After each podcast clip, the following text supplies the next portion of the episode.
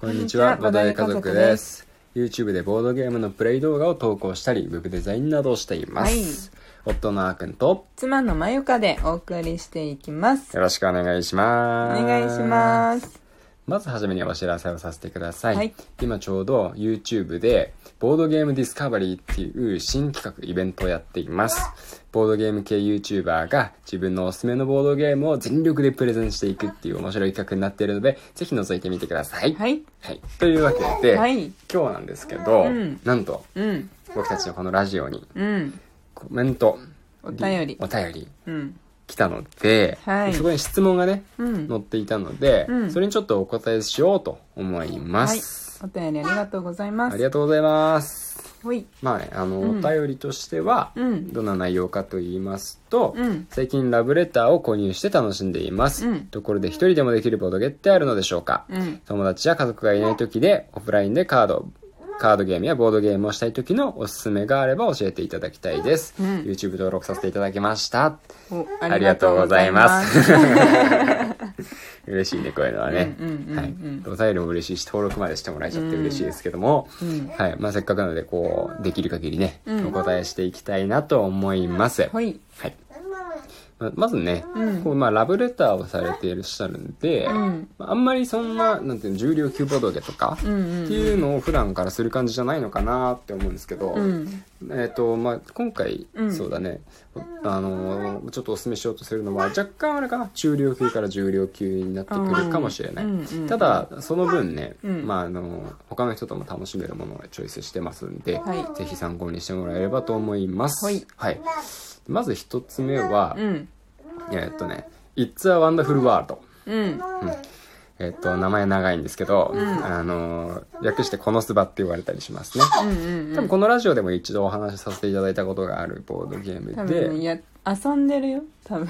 ラジオで。あやプレイしてると思う。あそうだっけ？かなり前だけど。そっかそっか、黙々とやった記憶があるうん、まず、そう。このゲームは、うん。世界観がね、うん。すごくって、うん。多分男性のね、うん。男子大学生の方なんで、すごくうん。こう、まあ、やっぱり男のね、うん。ロマンっていうのは、うん。多分共感してもらえると思うんですけど、そういうのが好きな人はね、うん。もう大好きなボードゲーム、未来とか、こう科学とか、お金とか、こう未知の世界とか、そういうねいろんな要素があって、うん。まあ、自分の帝国を発展させていくっていうね、うん。ものがあの物語というか、うん。フレーバーなんですよね、いちいちカードの一枚一枚がめちゃくちゃかっこいいんで、うん。まあそれだけでも楽しいんですけど、うん。そこが拡大再生産の要素うん。どんどん作作っていけば作っていくほどもっといろいろ作れるようになって、うん。どんどん盛り上がっていくっていう要素と、うん。まあ、ドラフトっていう要素もあって、うん。まあ、すごく面白いゲームになっています、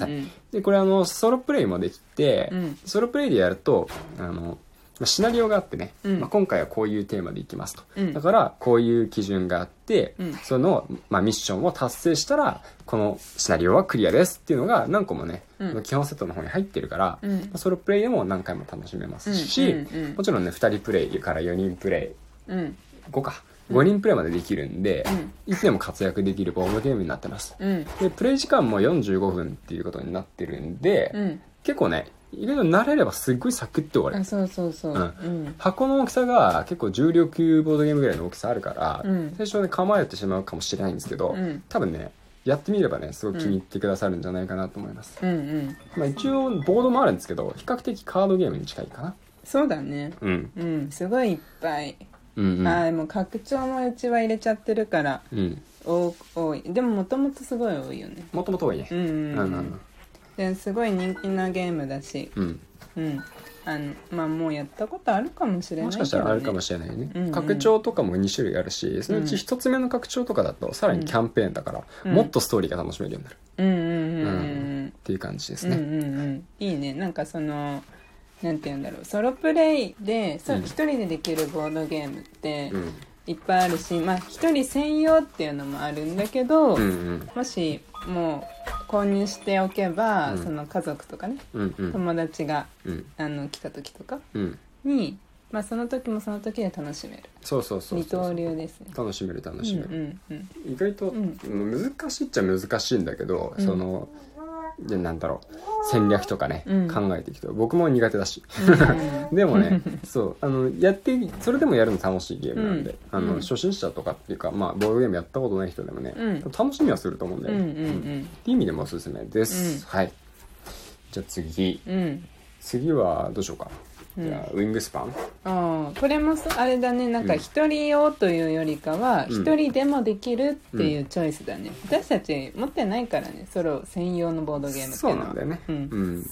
やるときはいつも一緒にやるからそうそうそうまあ一人でね黙々とやってたら、うん。もう一人からねうん。自然が飛んでくるから、だから、うん。まあ一緒にやることが多いんですけど、うん。でもねソロプレイできるボードゲームって今すごいすごい増えてて、うん。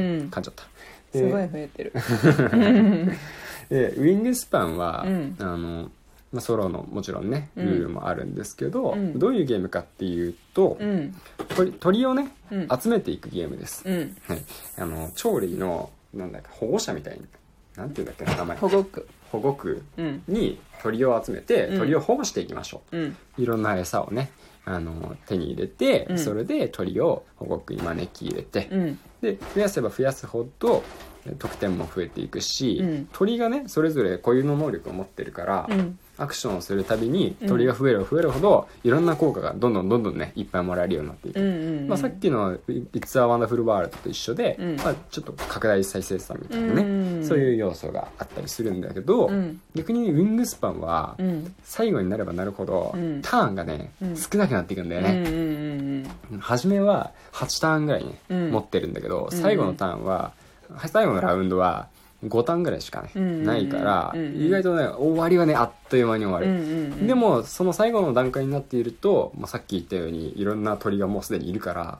アクションにあの鳥の効果がねこうコンボとかすることによってうん。いろいろできるとうん。いう楽しさがありますね、そうだね。ソロでもそのあたりは一緒なのかな、うん。ソロ用のルール見てないもんねうんそうだね。ね、うん。なんかもしかしたら若干違うかもしれないけど。うん。まあソロうん。大体ちょっとルールは変わるんだけど、うんうん。でも大体その一緒だろうね。うん、基本的なシステムまでは変わってないと思うよ、うん。どのゲームも。ちょっとやってみたいな。おっウていうィングあそっか。スパンの一人用ルール。おーなんか最初の頃ねやってみなうん。よやってみなよって僕言ってた気がするけどやんなかったもんね。うん、そうそう。まだねできなかった。自分でルールを読んでうん。理解してうん。やるにはんちょっと重すぎた、うん。でもこれを僕じゃなくてマユカがルールを読んで僕に教えてくれたゲームじゃん。そうそうそうそうそう、割となんかもういつだったか忘れちゃったけどね。まだあんまり重量級やってない頃に買ったよね。うんそうそうそうそう。う、ん。まあ重量級っていうイメージあんまりないんだけどねウィングスパンは。まあね。うん。そうだね。でもまあさっきの「It's a Wonderful World」よりはプレイ時間かかるかな。うんちょっとシェマルがおもちゃシャカシャカしててちょっとうるさかったかもしれない。ごめんなさい、はい、すいません。ちょっとちょっとだけおもちゃ移動させたので。はい続きやっていきましょう。はい。うん。最後。最後かな？多分時間的にそうかもしれない、うん、時間的に。えっとね、うん。